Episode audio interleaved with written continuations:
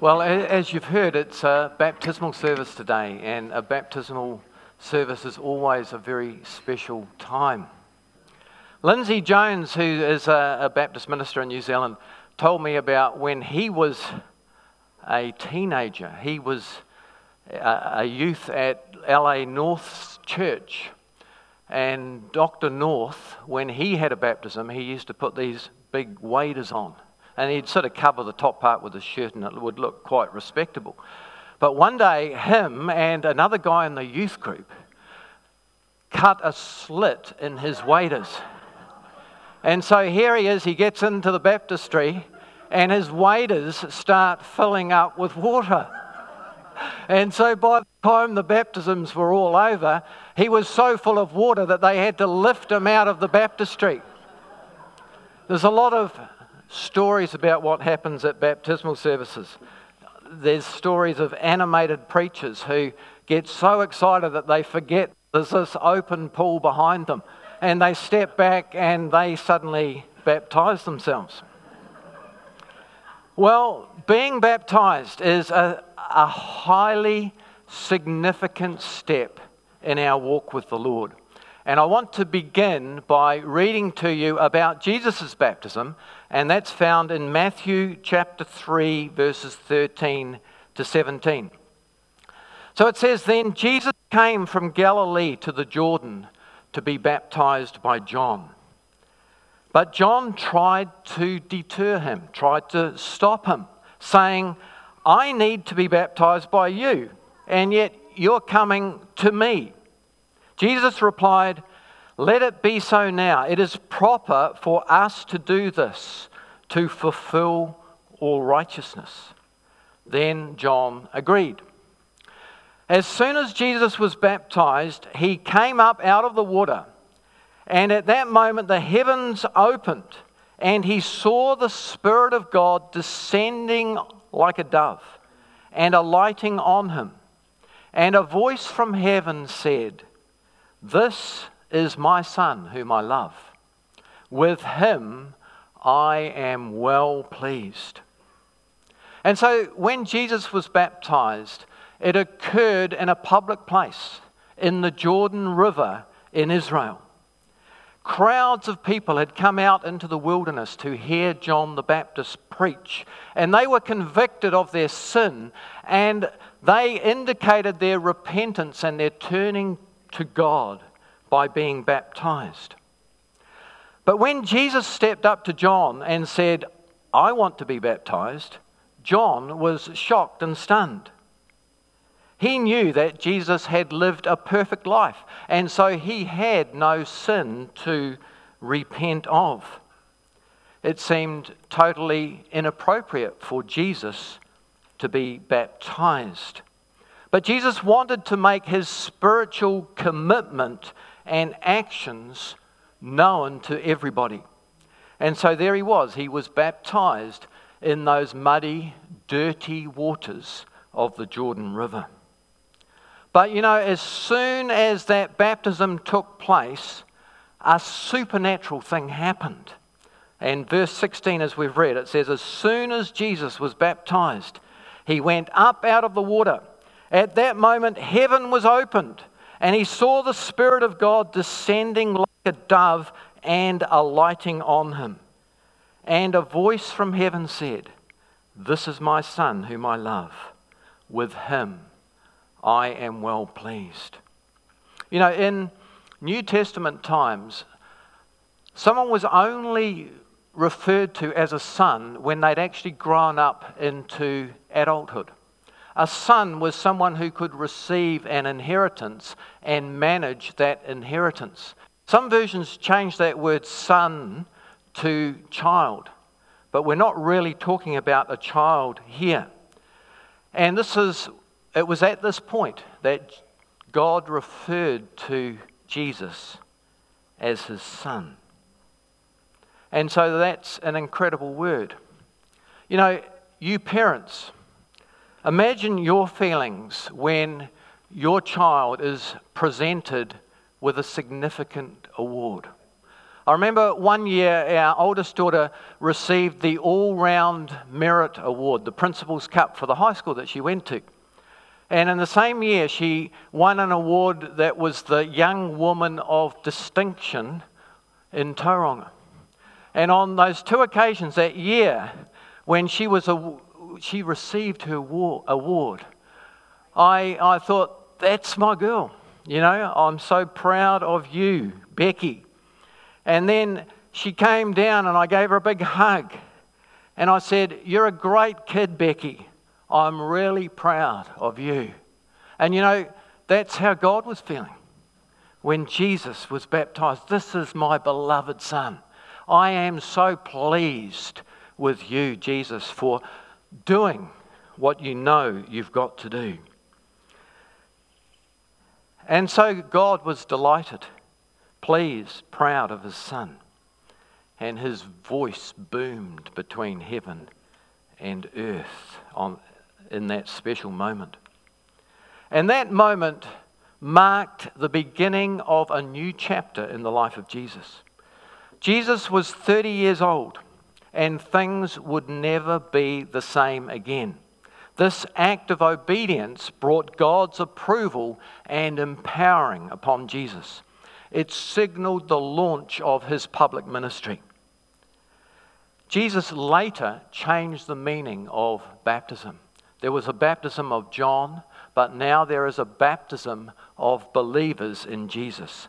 And this, this is made clear in 1 Corinthians 15, verse 3, where it explains what baptism is really all about. It says, Christ died for our sins according to the scriptures, that he was buried and he was raised on the third day.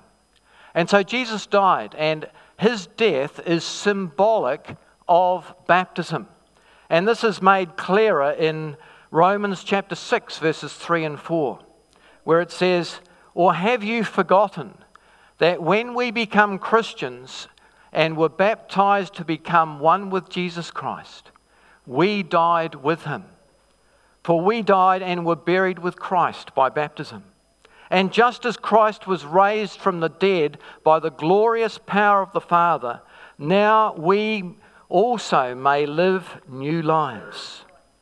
And so when we are baptized, that is symbolic of us burying our old life under the water and coming up to a new life where we honor God and we live and serve Him. Jesus' baptism indicated what Jesus was about to do. It was a public commitment that he was going to go to the cross that he was going to take the punishment that you and I deserved for our sin.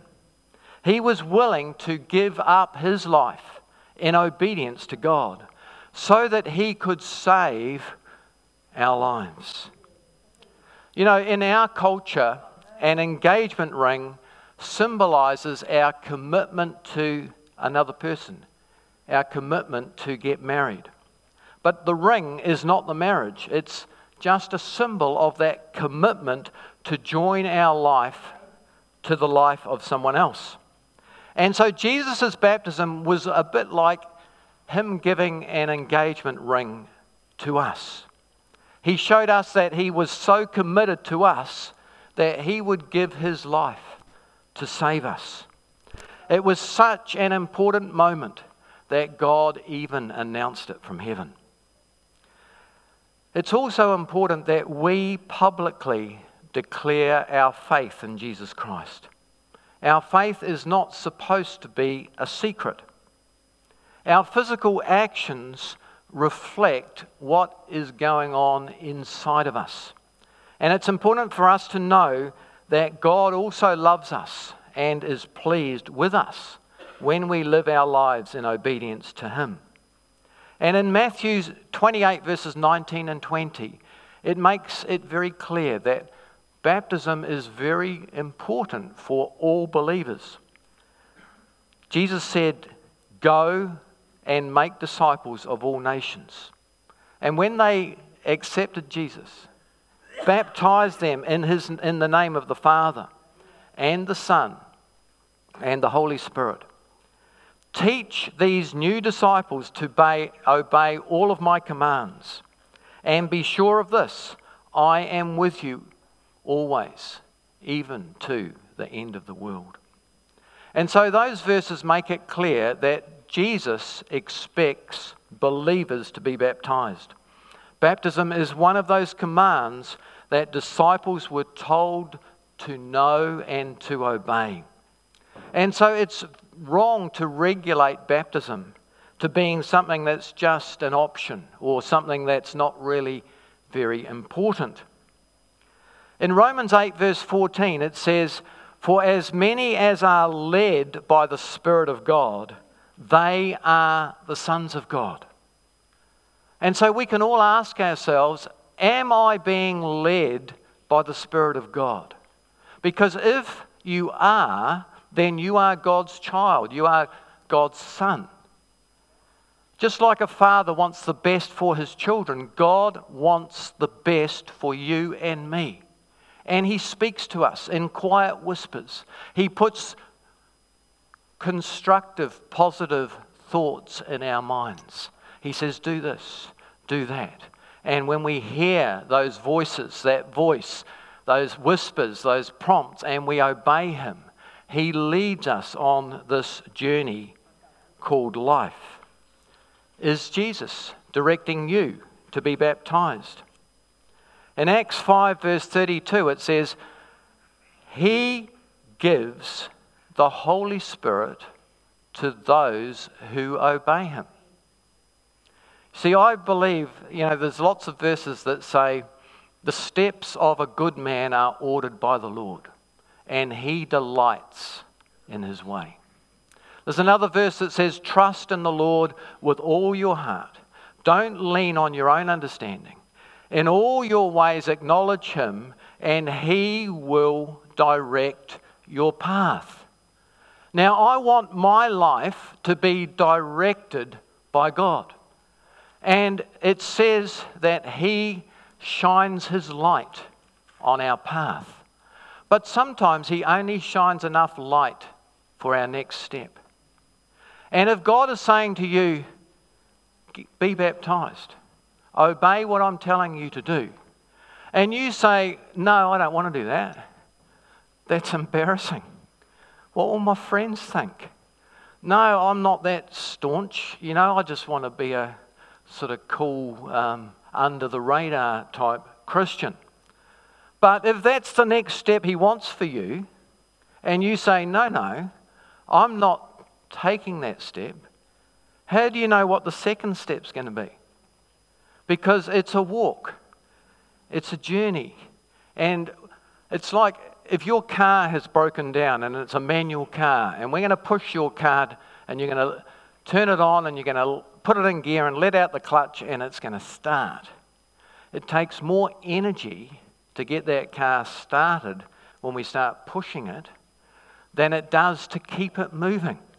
And so if you're on a journey with the Lord and He's directing your path and you're hearing what He's telling you to do, but then He says, do this, and you say, no, no, I'm not doing that, then you're stalled, you've stopped. So obey God, and He will lead you. He will guide you on an exciting journey. In Romans chapter 1, verse 16, it says, For I am not ashamed of the gospel, because it is the power of God that brings salvation to everyone who believes.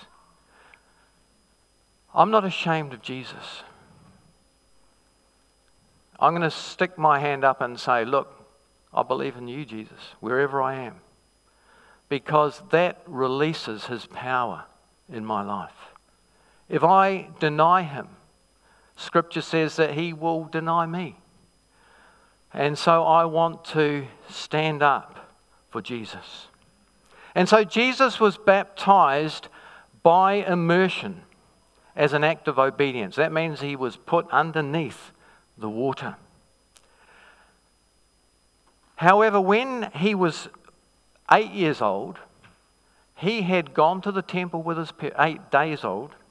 He went to the temple with his parents, and he was circumcised, and he was blessed, and he was dedicated to God. But now he was 30.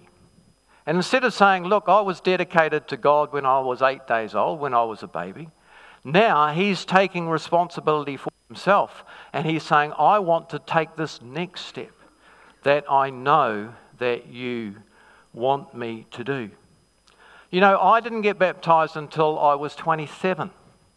And I told you last time we had a baptismal service that my brother, who was going to be baptized, him and his mates stole some biscuits when they were working for Mackenzie's. They just took a packet of biscuits and they were eating them at the back of the shop. The police got called, my parents heard all about it. And my mum says, David, I shouldn't have said his name, um, you're not allowed to get baptized. How can someone that does things like that get baptized? And I thought to myself, well, I'm no better than he is. And if he can't get baptized, then I can't get baptized. I'm not going to get baptized. I'm not good enough to be baptized.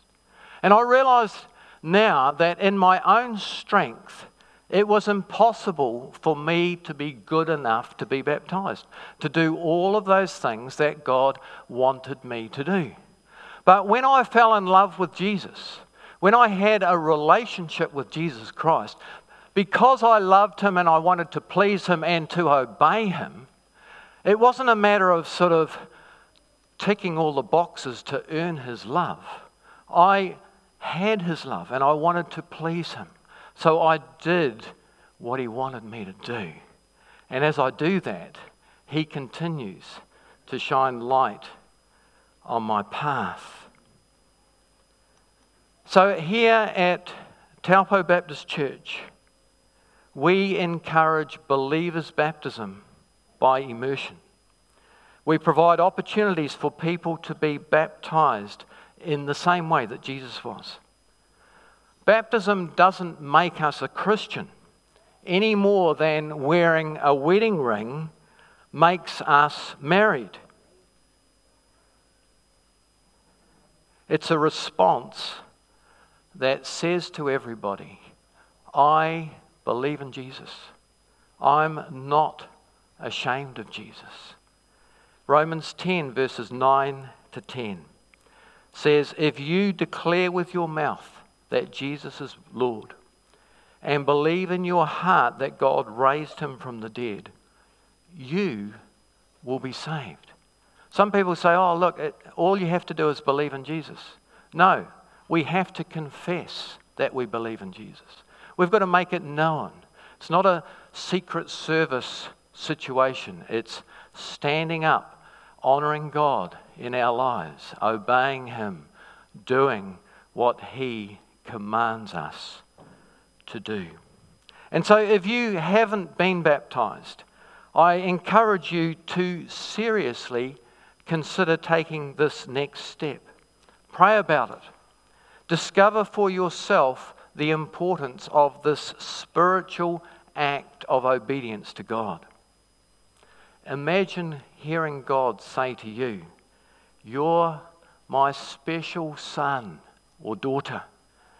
With you, I am well pleased. And that's what Mara is saying today. Let's pray.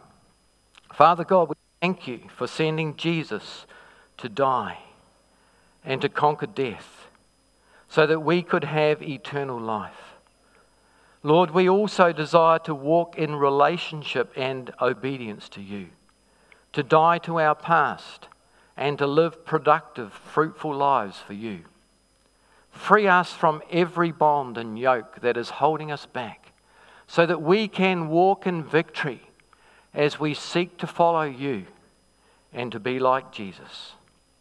In Jesus' name, amen.